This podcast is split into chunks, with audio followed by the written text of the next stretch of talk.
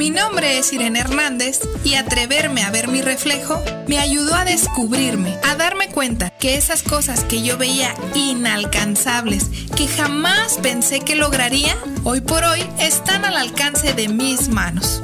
Es por eso que hoy ayudo a mujeres para que se conecten con su esencia y que por medio del autoconocimiento se enamoren cada día más y más de sus vidas, logrando con esto negocios exitosos desde el ser. Te invito a escuchar este podcast. Te invito a que hagamos la alquimia de tu reflejo.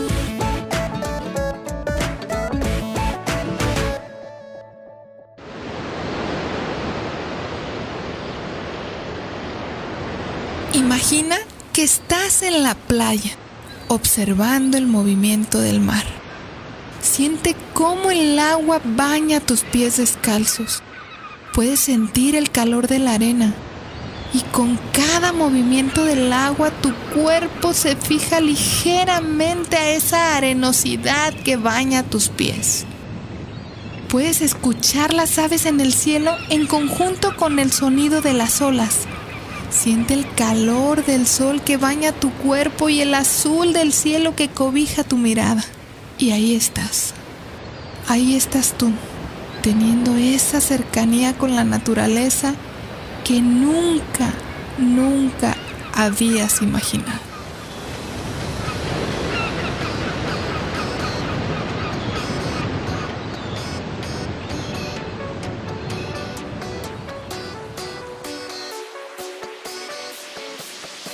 En la vida pasa algo muy, muy curioso. Esa cercanía que pudiste sentir se tergiversa con todo lo que existe en nuestro entorno. Esa cercanía que pudiste sentir con el todo la perdemos cuando tenemos contacto con la monotonía. Cuando nos dejamos llevar por las falsas ideas de la sociedad de una vida feliz, haciéndonos creer que lo eres porque tienes un trabajo que tal vez ni te gusta. Una pareja que tal vez ni te ama. Un sueldo que tal vez ni te alcanza. Un carro que ni querías, pero pues es para lo que te alcanzó. Una casa que tal vez no te encanta, pero pues es lo que hay.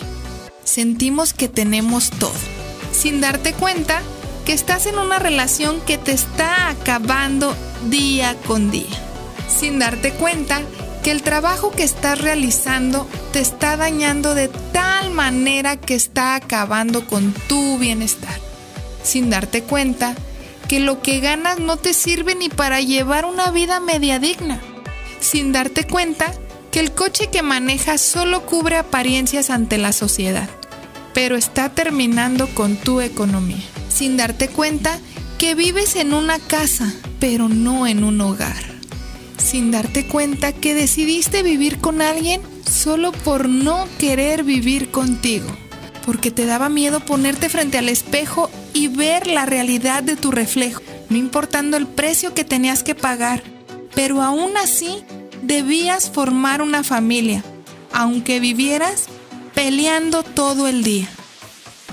En fin, Sentimos que tenemos todo, pero en realidad no tenemos nada porque nos hemos perdido a nosotros mismos.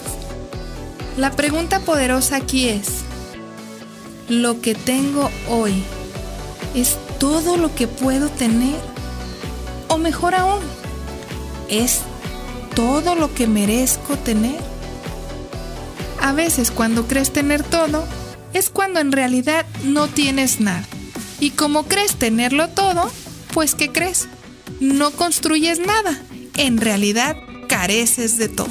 Sé que esto te va a sonar muy filosófico, pero la realidad es que cuando llegas al punto de creer que ya tienes todo, te cierras a las posibilidades de crear cosas nuevas, de llegar a lograr aquellas cosas que tal vez olvidaste que tanto deseabas. Así es que hoy te invito a que te hagas la siguiente pregunta. ¿Con quién soy actualmente? ¿Vivo en plenitud? Porque tal vez estoy pensando tener todo, pero vivo con un vacío como si no tuviera nada. Y aquí surge una pregunta muy pero muy filosófica. ¿Por qué si tengo todo, siento que no tengo nada? ¿Te ha pasado? Ay, y esto me lleva a recordar un día en el que estaba en la playa, observando el movimiento de las olas del mar, sintiendo cómo el agua bañaba mis pies descalzos, sintiendo el calor de la arena. Escuchaba a las aves volar, libres por el azul del cielo que se fundía con el color del mar. Y en ese momento, sin tener nada a mi alrededor, me di cuenta que lo tenía todo.